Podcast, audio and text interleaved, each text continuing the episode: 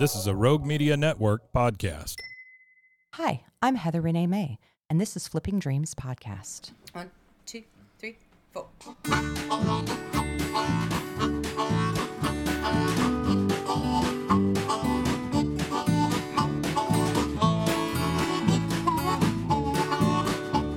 I tried to be a secretary, good, couldn't be, and I tried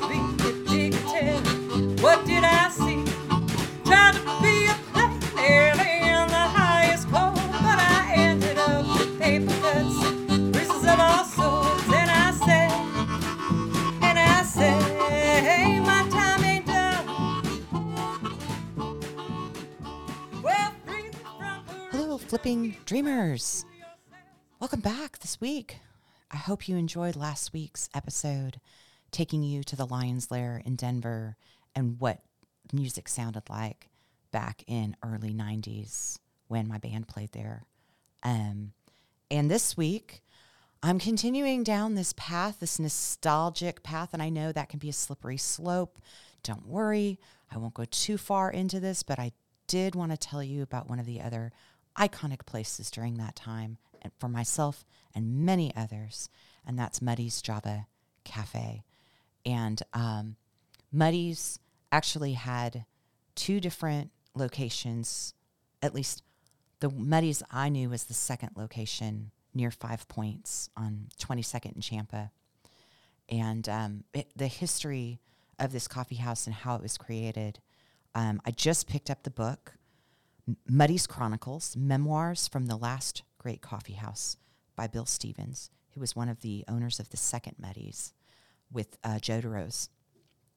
And um, I think that uh, if I can paint the picture for you, Muddy's was like this block long bastion for those of us who were young, a lot of homeless teens, uh, kind of philosophers, hippies, uh, intellectuals. It was a coffee house and restaurant and bookstore, and it was open from 7 p.m. to 4 a.m. every night. And it's where we would all gather and be safe and warm and just kind of feed our intellectual curiosity, playing chess or hanging out and um, chatting and reading books and little nooks and crannies of, of the old building. Um, so um, I'm going to read the preface of his book, which really kind of describes this this place um, as it was. Muddy's genesis began in 1975 and was the brainchild of Joe DeRose. It actually started as a debating club for a few graduate students in sociology from the University of Colorado. They found a place in an old downtown hotel. The place was at the lower end of its declining years. It was a marriage of convenience, cheap rates, and poor students, but it gave them a place to contend and wrangle with each other in relative comfort. Eventually, their good fortune ended and they had to move. They wound up just three minutes north of downtown Denver on 15th Street, masquerading as a bookstore. By adding coffee, pastries, sandwiches, and finally an old manual lever espresso machine, they transmogrified the bookstore into a full fledged coffeehouse and live theater, aptly named Muddy Waters of the Platte, Inc., and the slightly off center theater. Muddy spent the next 20 years surviving on a month to month lease, under the mainstream radar and against all odds, a way of life for the counterculture. Although the birth canal had been strange, Muddy's became a wildly successful bistro of the night, open from 7 in the evening until 4 in the morning. The theater hosted music, plays, live drawing classes, and the pièce de résistance, Muddy's Summers of Jazz. We hosted all the governors of Colorado and all the mayors of Denver for every year we were open. However, that was only a small part of Muddy's patina. It also caught the tail end of the Beat generation, pontifical greats like Ken Kesey, Allen Ginsberg, and Jack Micheline railed against man and machine in Muddy's confines, showing us that social oxygen exists everywhere. My experiences and perspectives are also chronicled through these stories. I opened the expanse of the Muddy's family for all to see, and thus opened my life for the same inspection. Most of these events came to me in the best way possible, as they happened. Muddy's nurtured the lives of some of the strangest, sweetest, and saddest people I've ever known. Egalitarian in nature, we also sheltered the bizarre, the demented, and those soulless beings whom the world never knew existed. There was no chasm between the bitter and the frightened, or normal and the sociopath. Muddy's protected and gave sanctuary to all. This book is for any person who has ever passed the night in world changing conversation, played games of chess or bridge that supplanted sleep, or shared intimate moments with someone lost in a world of chaos and all of it fueled by espresso. The people described here really existed, and most are still around today. Finally, this book commemorates an era of historical importance about Denver that needs to be archived and passed on. There are more than 80 stories in this memoir, and the events take place in both the original and the new Muddy's. Some of the characters and stories have been amalgamated, but the underlying truth remains. I am sure some of the parties may not remember moments in time the same way or with the same emotional content as I. Where I could, I have kept the real names to honor their experiences. And that's Bill Stevens in 2008 in the preface of this book, which I will leave links to. And one of the characters that he describes is someone that I knew as well. And I was thrilled to read his description. Um, and this man's name was John Wayne Brewer. And this is also from his book, Reading. John Wayne Brewer was the undisputed king of the area around New Muddies, like the king of New York or the Pope of Greenwich Village. In that same sense, John ruled his little fiefdom from Broadway North to 23rd and Champa Street, east to Welton Street. His motto was, his territory, his rules. John slept, ate, and God love him, he drank on the streets somewhere in that sector. Both Eric and John were stone alcoholics, but functional in their element, and they seem to thrive with us. The people of Muddies learned about Ernest Endicott a long time ago not to be judgmental. I think both John and Eric responded well to this. John once said to Joey and me, You guys see me as a man. He seemed genuinely surprised at this. John decided that we would be a good addition to his kingdom, so he threw in with us and gave us his wholehearted support. As with Ernest, John came to us through a gift of the moire, moire, with the fates using Eric as a divining rod. Eric and I were trying to lay a patio in the back with some flagstone that Joey had scrounged. He arranged to have it delivered, which meant being dumped on the parkway at the side of the restaurant. The pieces were from the sidewalks of an old Denver na- neighborhood and were sometimes as much as three inches thick and almost immovable. When they used a forklift to take them off the truck, we should have had a clue. Eric and I were having such a hard time with the whole project. He was half my size. We only had a small garden wheelbarrow and a couple of heavy crowbars, a two handed sledgehammer, and some two by fours. I found some rope in the trunk of my car, and that completed our set of tools. Eric and I finally levered a big piece to the vertical and were holding it exactly perpendicular when we realized that we could not do anything else with it other than just stand there and hold it. The piece was so heavy that if we let it lean as much as five or six degrees in either direction, it became so heavy that we could not hold it back, hold it up. It was that point that Eric said, Excuse me, Beal, I'll be right back. I thought he had just given up or had to go pee. In any case, I was left standing by the sidewalk on 22nd and Champa, holding a 400 pound piece of flagstone on its end that I had to keep perfectly balanced or it would crash to the ground. If it fell one way, it would break the sidewalk, and if it fell the other way, I was the target.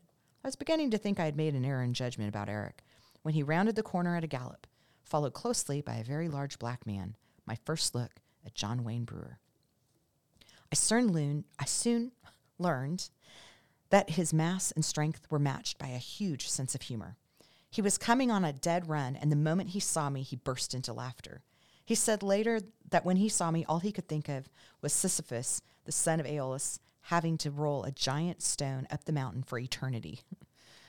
At that moment, all I needed was his strength. We could compare anecdotes later. John just moved in and took over. He saw that Eric and he would be glad to lay the stone, or he said that Eric and he would be glad to lay the stone, and then asked me to describe how I wanted the patio deck to look. John asked if we would be willing to feed three or four men a couple meals. I said we would.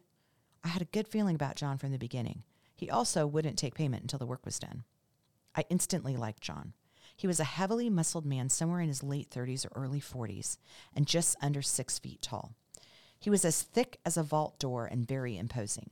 He had one of those compressed builds with arms that seemed short only because they were muscled and thick themselves. I was a liberal in my thinking, and I've always liked black people in the naive Caucasian person way. I suspect I've out of my way to, to demonstrate my feelings. However, I was about as white a guy as ever lived, from my mayonnaise colored legs to my big white bald head. For my looks, I could have been cast as a local bigot in any movie. Like most white guys, I suffered from the angst born of guilt and intimidation around black men. I tried to deny it, but I knew it was like a low grade fever. I knew it was there. I could function normally, but it pissed me off anyway. In spite of my feelings, John, in all his physical glory, with that deep ebony flesh draped around him like a cloak, was instantly able to put me at ease and make me forget my white man goopiness. Nice trick. It was hard to dissect John, to understand how to put his parts together so they made sense. John was intelligent, not just from the streets or life experience, but he possessed a stunning IQ, and his abstract abilities were amazing. When I added his kindness and generosity, and finally that massive sense of humor he exhibited when we met, he began to sound like a cross between St. Jude and St. Benedict. In fact, his nickname on the streets was St. John. This came to him out of gratitude for his huddle to keep warm theories, caring for his comrades in his little kingdom. On very cold nights, John made the rounds, making sure that his friends were not freezing to death. Many times, he showed strangers how to bunch together and share each other's body heat. It was true that he had few possessions, but what he had he readily shared. Sharing the things that may have meant his own survival on the very next day was tantamount to Bill Gates handing over his entire fortune, including his Palm Pilot. John routinely put all of his worldly belongings on the line without strings. From time to time, especially in the winter, a little food went missing from our kitchen. At first, it worried us, and then on one extremely cold day, we found John in the alley just a couple of feet from the back gate, holding an impromptu soup kitchen. Joe and I crept away, found Eric, and how to make a two gallon urn of hot coffee to take out to them. Few tribulations are harder on the human spirit than being unable to get warm. The strange and sad thing was that John, for all his qualities, was also a world class drunkard, and not just every once in a while, but unfortunately on a regular basis. What good was a drunk, you say? Well, this was where Muddy's and John were a good marriage. John wanted to do well and be good, but with his addiction, the world at large did not let him do either. John was just too risky an investment to depend on. Muddy's possessed different standards. We had the flexibility that John needed. We had the wherewithal to share and help in John's good works or stand by when he went AWOL for a while. Overall, things turned out quite well. It was another example of urbane symbiosis at work. Starting with laying of the flagstone, John did countless projects for Muddy's. We used him and his imposing aura at the door for nightly crowd control. I tutored him in the kitchen in his free time because he wanted to learn to cook. He was good at scrounging materials, although he generally left the scrounging task to Eric. If it existed, Eric could find it. The more subtle efforts we left for John, like discouraging taggers or making sure the doorway sleepers cleaned up and cleared out before we opened. He truly held dominion over the inhabitants of his domain, and not in some fear filled tyrannical way, but as a respected man of authority. While John was alive, no one stole from us, broke anything, or pissed in our doorways. Taggers never marked us more than once. This influence extended to the parking lot across from us and to our customers. John and Eric both watched over people in their cars in the parking lot across the street. I always thought it was a tribute to John's memory that five years after Muddy's closed forever, the giant Muddy's Java Cafe sign on the south wall of the building stood untagged and unmarred. For a while, the skinheads decide, decided to use us as their unofficial headquarters. They thought to intimidate and generally make life difficult for us. They didn't count on John and the 15 or so martial artists who hung out at the dojo in our basement. With that said, we did not rid Mid- Muddies of the skinheads, for we were egalitarians and proud to allow them in, even though they were worthless pariahs. We let the skinheads hang around, if only to pr- prove the larger point. I think they knew how edgy we were about them and how absolutely ready we were to handle them in terms they could understand should the need arise. They tended to behave themselves, of course.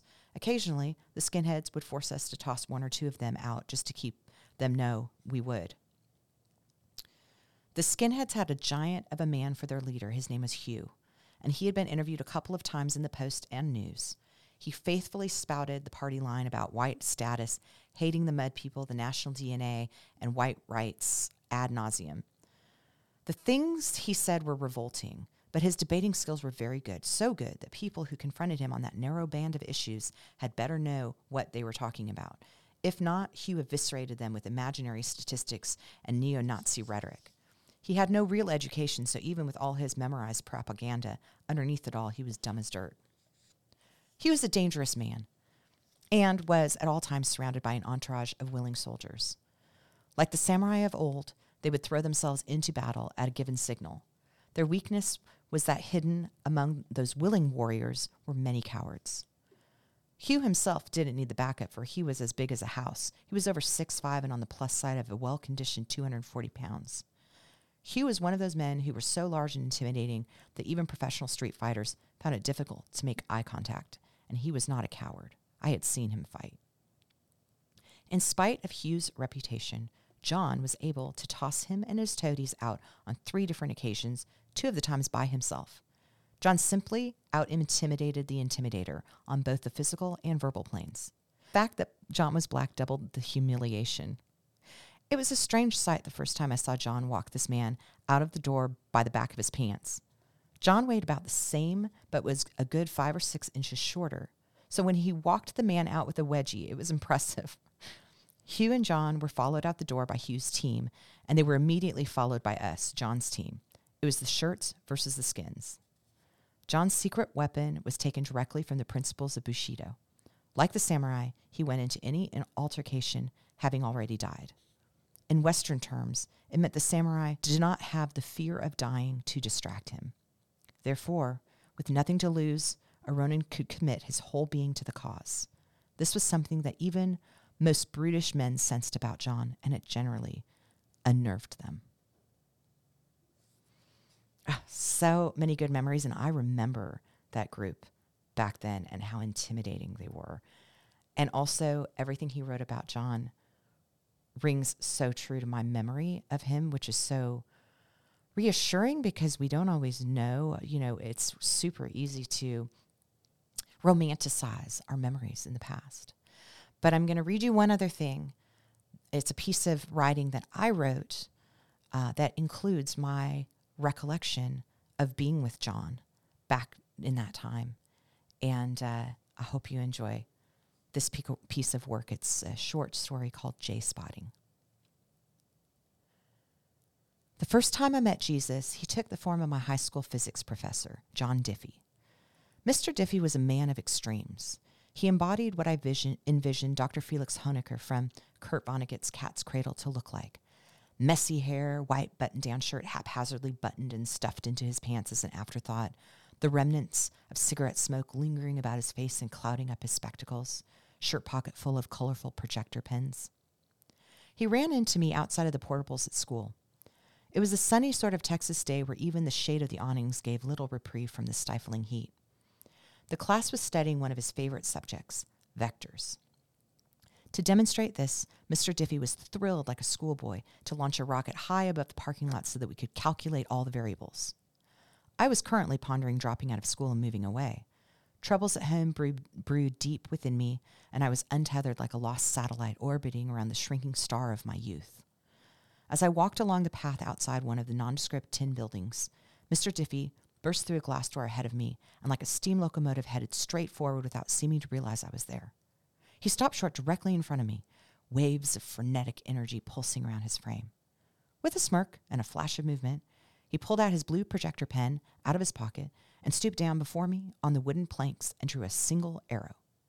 Coming back up, he, he, his eyes squinted as he peered above his wire frames.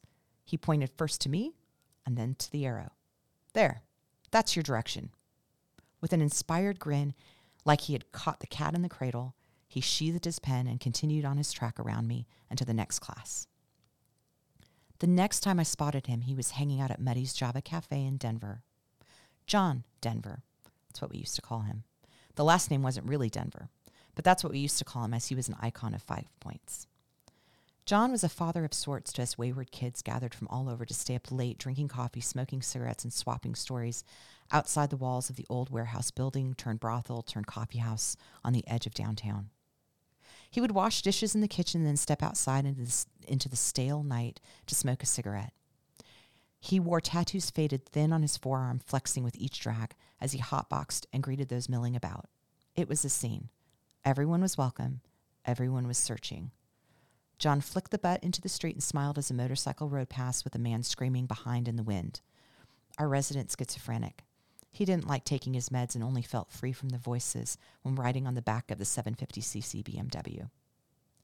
The place was haunted with both real and imagined beings. It was a moment of time you longed to live within, yet were desperate to see what was on the other side. One night, I was on the edge of a very familiar dark wave, threatening to engulf me in hopeless depression. Reluctant to head back alone to my rented room in Capitol Hill, John and I were lingering outside after his shift, and we decided to take a walk to his place for another drink. It was pitch black save for the streetlights illuminating brown buildings black, brown, and light. We walked through the empty quiet of the hood, and I felt safe by John's side. No one was going to mess with him because he belonged. I was the one standing out skinny and pale, wearing ironic black against the deep chocolate tones of his skin. He had a calm assuredness about his gait that demanded authority. We climbed up to the top of the stairs and he grabbed a gallon of cheap vodka already a third of the way down. We sat there peering through small window panes over the buildings and into the starry expanse beyond. His black, scruffy beard was speckled gray, his eyes wistful, and he talked about his family, life, and regrets. Watching the blue smoke swirl towards the light, he listened as I shared my heartache, toasting each memory and emotion with another swig of throat burning wisdom. He was a hard fought 50s, I was still in the trenches, not yet 21. And by 50s, maybe he was younger than that now that I'm reading this. He told me he wouldn't be around much longer. In my naive, youthful passion, I was emphatic he had plenty of time left. He just smiled and took a swig in resigned acceptance. Ever the gentleman, John never once made moves on me. Flesh wasn't important, only companionship. Conversation lulled as the night sky began the gradual shift of colors toward morning and he walked me back to the safety of the coffee house and a cab ride home. He passed months later, likely from alcohol related illness. At his funeral, it didn't matter the strange and questioning looks of his family. I let the river of loss pour unabashedly down my cheeks as I looked at his peaceful face lying amidst the ruffled white silk of the, of the casket. It would be years before I'd spot him again, this time on the dirty and raucous streets of New York playing blues guitar. I can't recall his name now. Memories are never linear. I'll call him John NYC. I'd like to think that God has that sort of sense of humor. Camped out on 59th Street, his spot was under the jagged blue scaffolding as he serenaded the traffic on 9th Ave. I was attending John Jay College for my undergraduate degree and looking for stories to write up in the Sentinel. His mournful voice and dedicated strumming stopped me short one night on my way home. Between licks, I started asking him questions and told him I would visit again the next night. We began a courtship of sorts, me with my tape recorder, him seated on a dirty milk crate beneath a faded gray U Haul packing blanket. It seemed that he was playing to an audience of his own. Bundled up against the cold, only his arms emerged as he proudly caressed each steel string. He would pause to give his arthritic hands a break, his flat pick wedged between the dark pads of his thumb and forefinger. Then he'd peer at me with his dark eyes reflecting the glow of the streetlights and tell me stories of his youthful prime as a musician cutting his teeth in Asbury Park, playing on the boardwalk just up the way from the Stone Pony. He had talent and promise, but wasn't allowed to play in the clubs on account of his skin. Supposed to have a permit to play the boardwalk, but sometimes they still got arrested. He spent many nights in jail for, pay- for playing music. It never stopped him. He had his permit still, and he pulled it out of his wa- wallet as proof a small piece of paper all creased and worn from years of endurance. He would nod to a passerby on the sidewalk and pluck the chords to another blues tune. He kept at it purposeful, like it was more than a job. The neck on his guitar worn deep into grooves. I sang with him once. It was liberating sitting at his feet amidst the throng of the night, belting out a soulful melody to pierce the cacophony of horns, music, laughter, shouting, and cars whizzing by. Somehow it sorted out all the madness and made sense of it a defiant peace in the storm. I went back the next night and he was gone. No trace of his blankets, no notes left behind. The fabric of the night seemed to be a missing string. And I realized that I was left once again to consider chance encounters and to continue on. He would show up again over the years, unexpected but always on time. Not always a John, not always a man. It would happen in a few words spoken by a stranger or a kind look of understanding, maybe through the generosity of a broken spirit. Always there is the acknowledgement and reassurance of perfect, simple love within imperfect people. So that is going to wrap up this episode, taking you back in time to my history and my connection with Muddy's Java Cafe in Denver and what it used to be. I highly encourage, if you're interested, to get a copy of Muddy's Chronicles, the, the memoirs uh, that Bill Stevens wrote. There's also a second version of this. And that author, I am going to reach out to and see if I can't bring him on the show so I can interview him and we can chat about our times at Muddy's and hear some of his stories from his uh, sequel to Bill Stevens' book. So, um, anyway, I hope you enjoyed this uh, little travel back in time with me. Um, tune in at, for next week. I'm not sure what I'm doing. So stay tuned, be surprised. And if you like any of these episodes, please share with others. Um, love to, to just share out some of these stories to preserve the memories of these places and people that are so important to us and, um, and really create the fabric of our, our community everywhere within the world. It's a world community. Um, so, uh, thank you again so much for tuning in. I hope you have a fabulous week, and uh, I'll talk to you again here on Flipping Dreams. Thank you.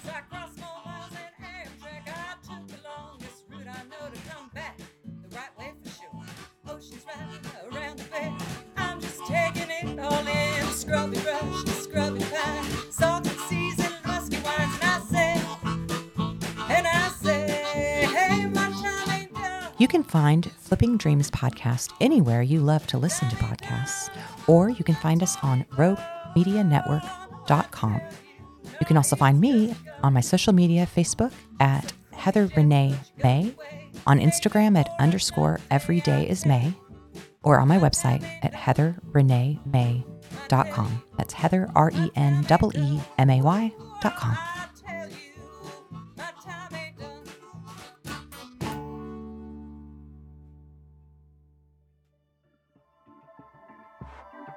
This has been a Rogue Media Network production.